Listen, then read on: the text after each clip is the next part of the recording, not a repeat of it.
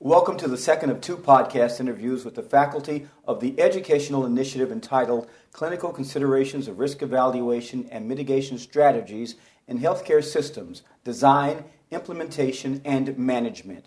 These podcasts were produced by ASHP Advantage and supported by an educational donation provided by Amgen and an educational grant from Astellas Pharma Global Development, Inc.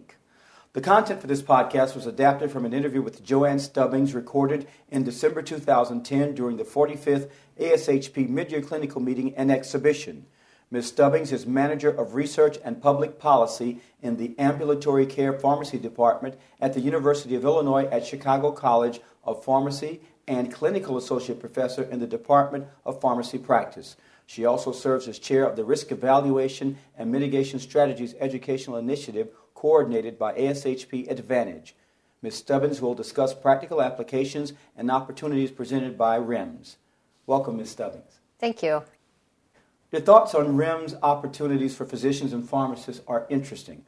Pharmacists have been on board with REMS for a couple of years now, so what are your thoughts on how physicians can join pharmacists in taking a more active role in managing REMS? Well, I think that both physicians and pharmacists still have a lot to learn on REMS because it is constantly evolving and it's very complex.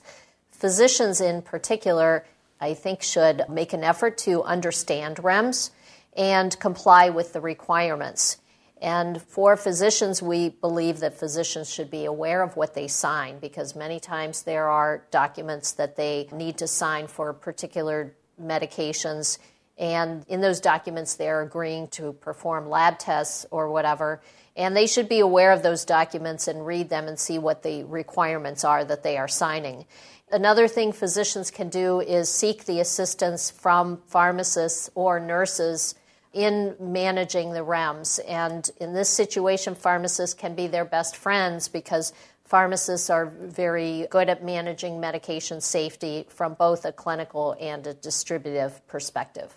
Do you see additional ways that physicians and pharmacists can collaborate on the implementation of REMS? Yes. I think that, first of all, REMS should be addressed by the Pharmacy and Therapeutics Committee in health systems.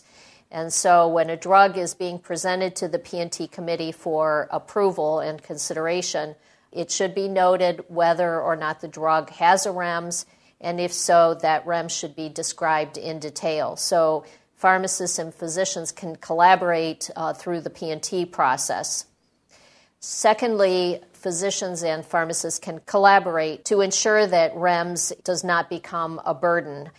For example, physicians can support or champion the development of electronic systems that include REMS components. So in a health system, if the electronic medical record has the opportunity to include alerts or rules that relate to REMS, this can really help the administrative process, so REMS doesn't really become a burden.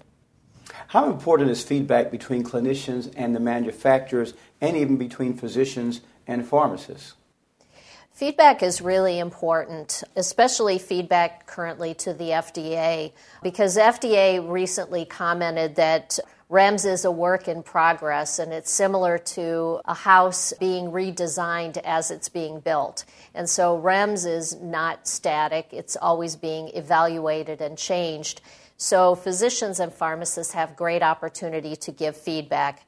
The feedback that has been given so far has led to many changes in REMS. FDA is looking at ways to standardize REMS, and FDA is working on applying the REMS tools appropriately. So feedback in terms of how REMS could be standardized is helpful, and feedback on the more moderate use of REMS, and that REMS is a very good tool for medication safety, and especially when it's used appropriately. So pharmacists and physicians can give feedback to pharmaceutical companies and to the FDA. Do you have any ideas about how these feedback mechanisms can be formalized in a manner that is not overly cumbersome to all participants? Yes, there are a few ways where feedback can be given so that it's not too time-consuming for healthcare providers. One is to participate in the comment periods. Whenever FDA releases any kind of guidance on REMS, they also invite comments. and it's very straightforward for pharmacists or physicians or entire health systems to write a letter to the FDA and submit it during the comment period, and those letters are read and responded to. Secondly, pharmacists and physicians can give feedback to pharmaceutical companies, and the companies are very interested in this feedback because they want to see that their drugs are used and used appropriately, so they're interested in how the REMS is working in practice. And also there are a lot of assessment surveys going on right now because pharmaceutical companies are charged with performing assessments on their REMS programs.